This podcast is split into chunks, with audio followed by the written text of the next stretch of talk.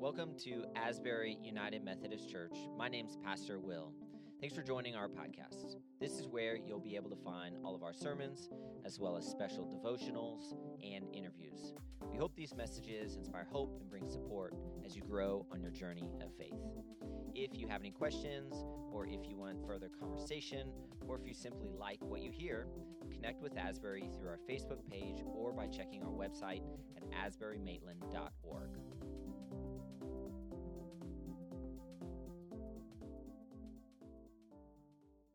everybody. My name is Alina Saucedo Paucara.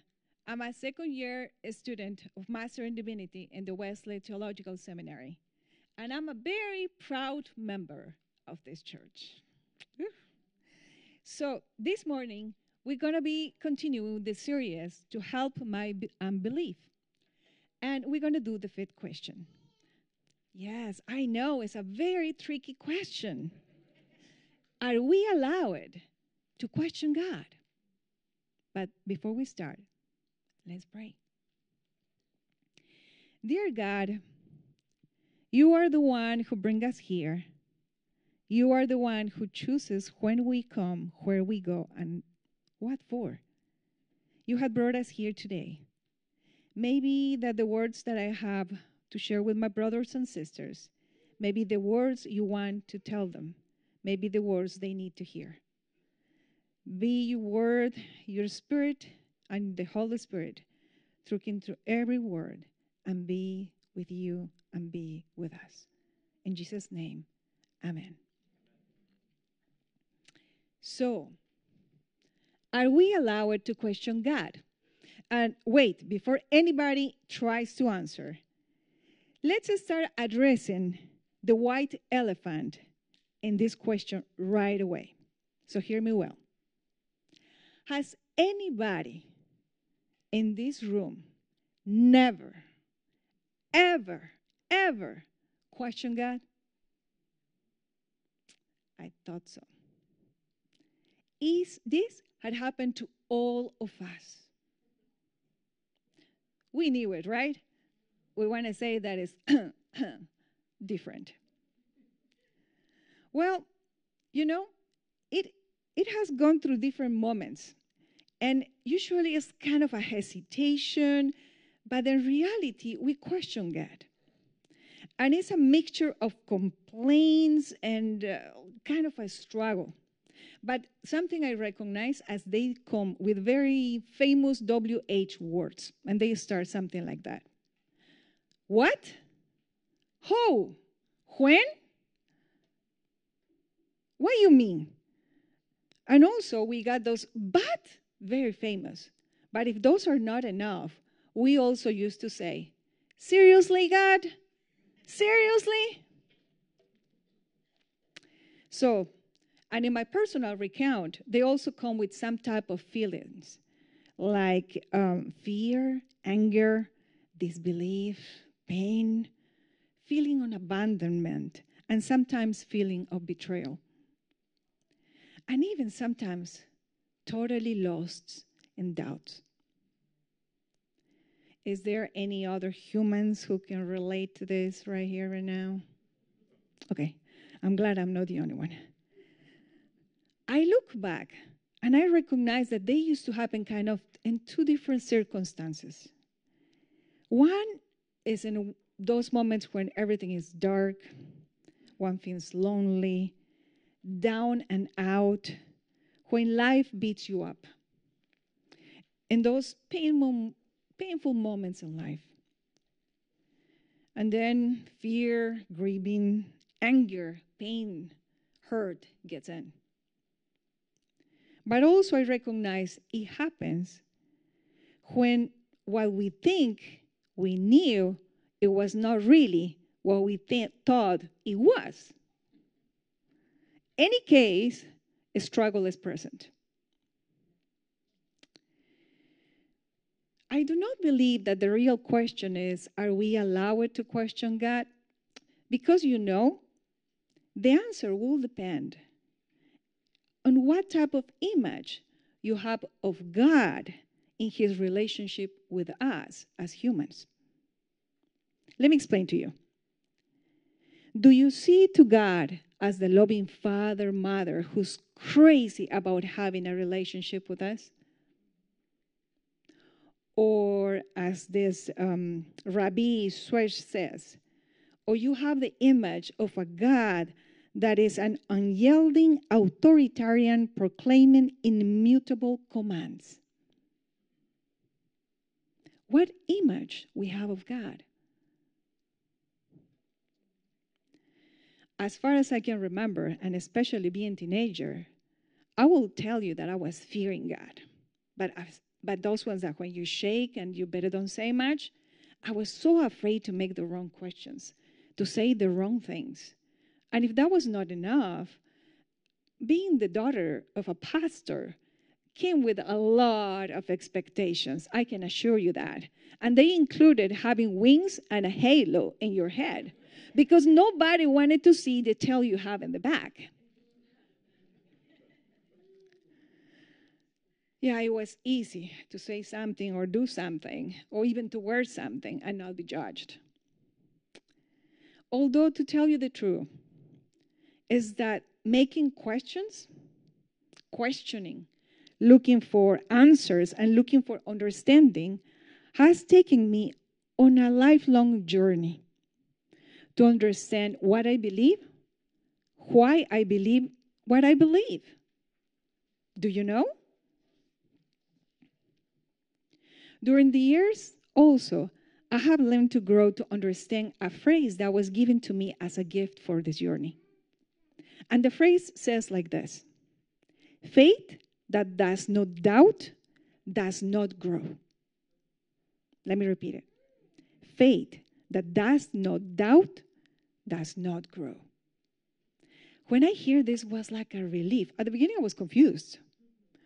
But then it was like a relief because it made me understand that it was not too much about what the others said if I'm not, if I am a good Christian, but it was all about my personal relationship with God, about me growing with God, about me searching for understanding. It was about being with God. In my country, there is a very popular phrase I want to share with you. Well, first, I need to translate something. In my country, we have different languages, and one of them is Aymara, that is a native language. So the word we use to describe a baby or a little love child is wawa. Yes, wawa. So the phrase that is very famous for us to understand, and he was going to help me here too, says in Spanish, wawa que no llora, no mama that translated will mean baby that does not cry does not get milk. I think it's kind of a parallel to the expression here in US that says the baby that does not cry. No, wait a minute. The squeaky wheel gets the oil. Familiar? So you know what? I believe that is in our nature to question, to look for answers, and struggle. I know, I know. I can almost hear you guys. But Alina, this is talk you're talking, this is God you're talking about. You know what? I started seminary measuring my words and also measuring my opinions. And for the ones who know me well, you know that it's very hard for me. But I was aware that I was going to learn, that most likely I did not know much. So, but the truth is that more I'm reading, the more we're learning as students, I have confirmed the importance of making questions and questioning. Because it is like opening your eyes and looking things with new and fresh eyes. It's like allowing to open your mouth and don't be afraid to speak. So, as students, we are to make questions. We question God and the scripture. We question who wrote the scripture. We keep farther because we want to understand. But you will say, Who am I to question God? Well, God, Father, Mother, I am one of the children. Don't we are one of their children? let me shift gears here a little bit. What image do you think God has of the children? So I looked for some help because I cannot do it alone. And I looked for little, well, not a little, but three examples in the Bible. And I want you to help me to find out what is happening here. Okay? Okay. All of you know, well, most of us we know, that Moses was chosen by God to bring the Israelite people free from Egypt, right? So here we just look in the time when God is, ch- is calling Moses to come and do it. By the time we're going to read this, Moses already gave two excuses. Let's read together. But Moses said to the Lord, Oh my Lord, I have never been eloquent, neither in the past nor even now that you have spoken to your servant but I am slow of speech and slow of tongue. Then the Lord said, Who gives speech to mortals? Who makes them mute or deaf, seeing or blind? Is it not I, the Lord? And Moses and says then, Oh, oh, now then, go, and I will be with you, your mouth, and teach you what you are to speak. But he said, Oh, my Lord, please send someone else. Let's look another example. This is when the angel Gabriel comes and tells Maria that she's going to become the mother of Jesus, our Savior. And as soon as the angel says that to Maria, what she answers? She says, Ah, Mary asked the angel, How can this be? I'm a virgin. That as a youth, youth woman, oh, today I will translate it a little bit like that. Wait a minute. Wait a minute. Not that fast, man. This is not making sense. Can you explain to me? Let's go to the next one.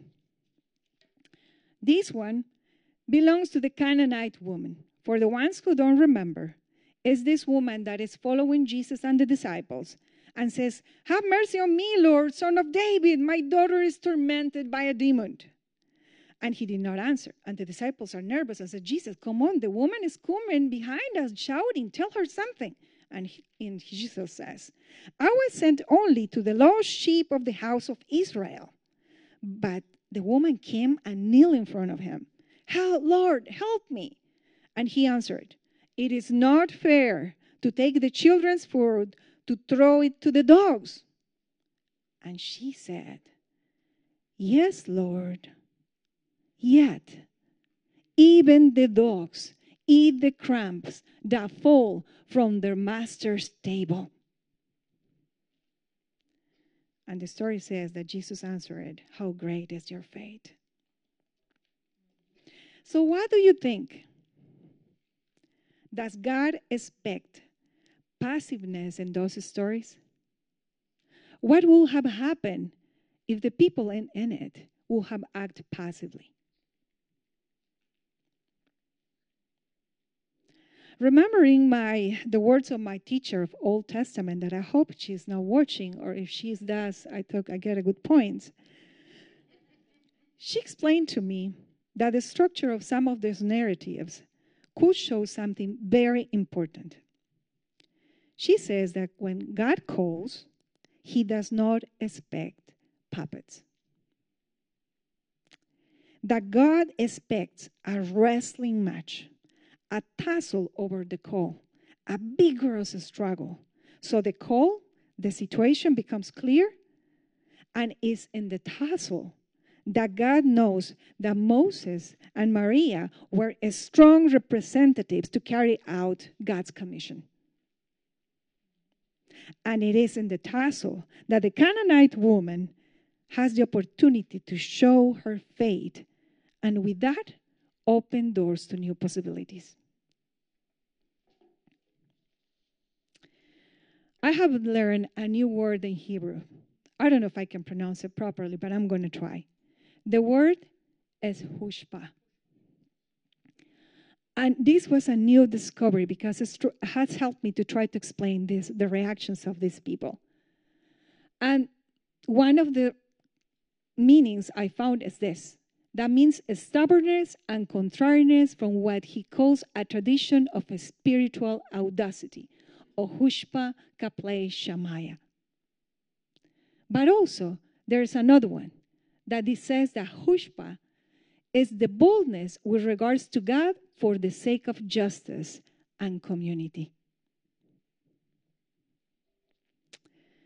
So, it appears to me that questioning God really will mean wrestling with God. And when I think wrestling with God, I think in this image. I don't know if you can really see, but this is a one of those ones that you know you're not going to get out easy. And when I think wrestling in God, I think in Genesis 32 and the story of Jacob wrestling with God. And the narrative Jacob is in the night alone with fear and a lot of concerns, not only for the past, his past, but also for the hate that his brother may have for the thing he has done to him, but also to God. So it is usually these things that show up in the night, right? When you're alone and it's dark and nobody's there. So then a man showed up and they wrestled all the night. And the man realizes that he's not winning. So he hurts Jacob. But even then, Jacob isn't there. And the man says, Hey, let me go. The day has broken. The day has broken. And Jacob said, I will not let you go until you bless me. So the man realizes it is time to face Jacob. And he asks, What is your name? Jacob, he says. Recognizing that that name not only means past, deceiving behavior, suffering, doubts, being cheated, being hurt, being the second. Jacob, he says. But the man says, Your name shall no longer be called Jacob, but Israel. For you have striven with God and with men and have prevailed. Jacob then realizes what is going on. And he said, Wait, wait, wait, wait. Who are you? What is your name? And the other one said, Why it is that you ask my name? And right there, he blesses him. Jacob let him go, and he realizes that having wrestling with God. At the time, they believed, there was the belief that if you wrestle with God and you see his face or the angels, you may not survive. So he's really surprised and amazed that he saw God face to face and he was alive. And he called this place Peniel, facing God.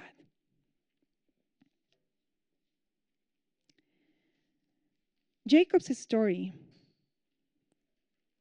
wrestling changes the course of everything. I believe that this wrestling episode may suggest that God is not expecting passive recipients of promises. And He's aware of our questions, our hesitations, our doubts. Jacob, Jacob and Israel is not a passive recipient of promises. Jacob's struggle becomes not only part of what is our spiritual journey, but is a fundamental part of it. So, I have a question for you. In your relationship with God, do you tend to wrestle like Jacob or quietly accept?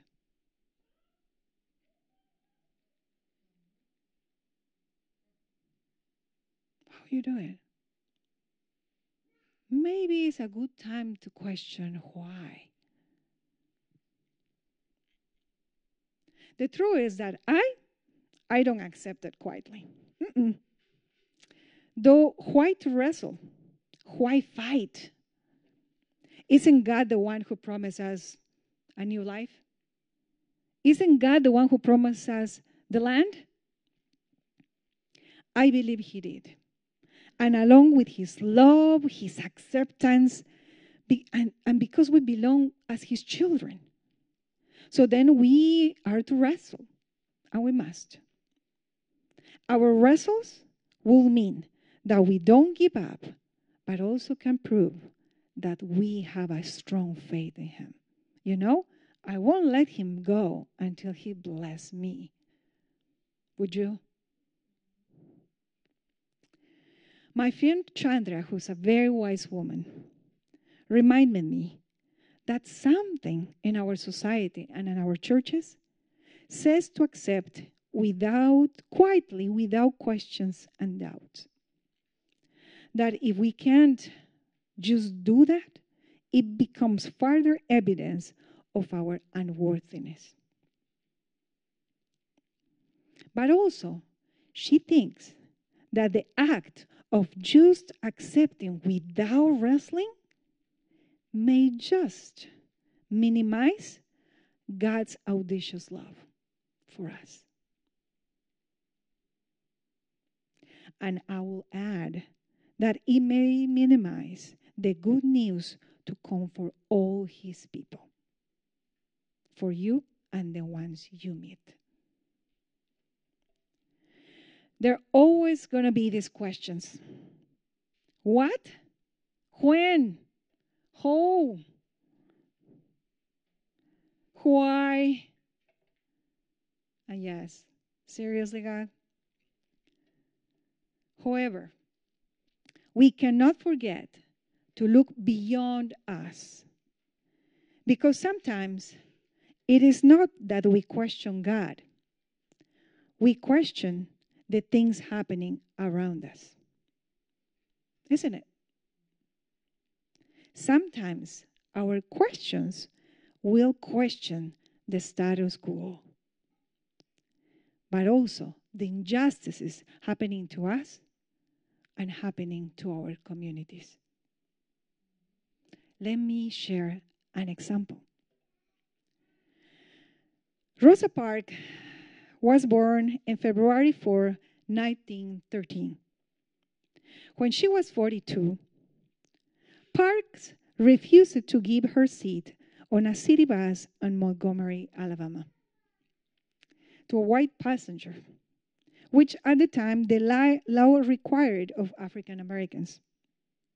She was arrested for her act of civil disobedience and worked with the others from the NAACP to start the Montgomery bus boycott.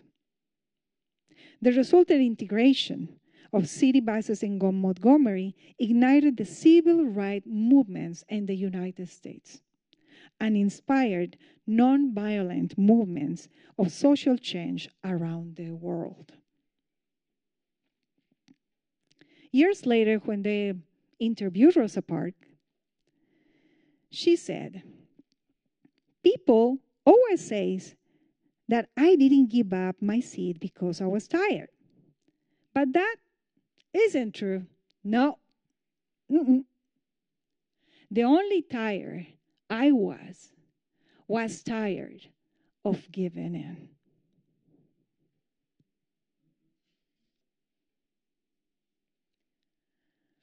At this point of my personal journey, my spiritual journey, I have understood that faith that doesn't doubt, that faith that is not challenged, that faith may not grow. But also, I have discovered that there is blessing in the wrestling with God. Because there's a possibility of transformation a change of essence, a new name, and a new possibility. You know, God is our Father and is our Mother. And He's eager and willing to hear us, to have an authentic and real conversation with us, and create a strong, a strong relationship with each one of us. Do not be afraid to ask and overcome your unbelief. And be sure, and I can tell you this, and be sure that God expects nothing else than the authentic you. So then, in your relationship with God, will you tend to wrestle like Jacob? Or you will quietly accept?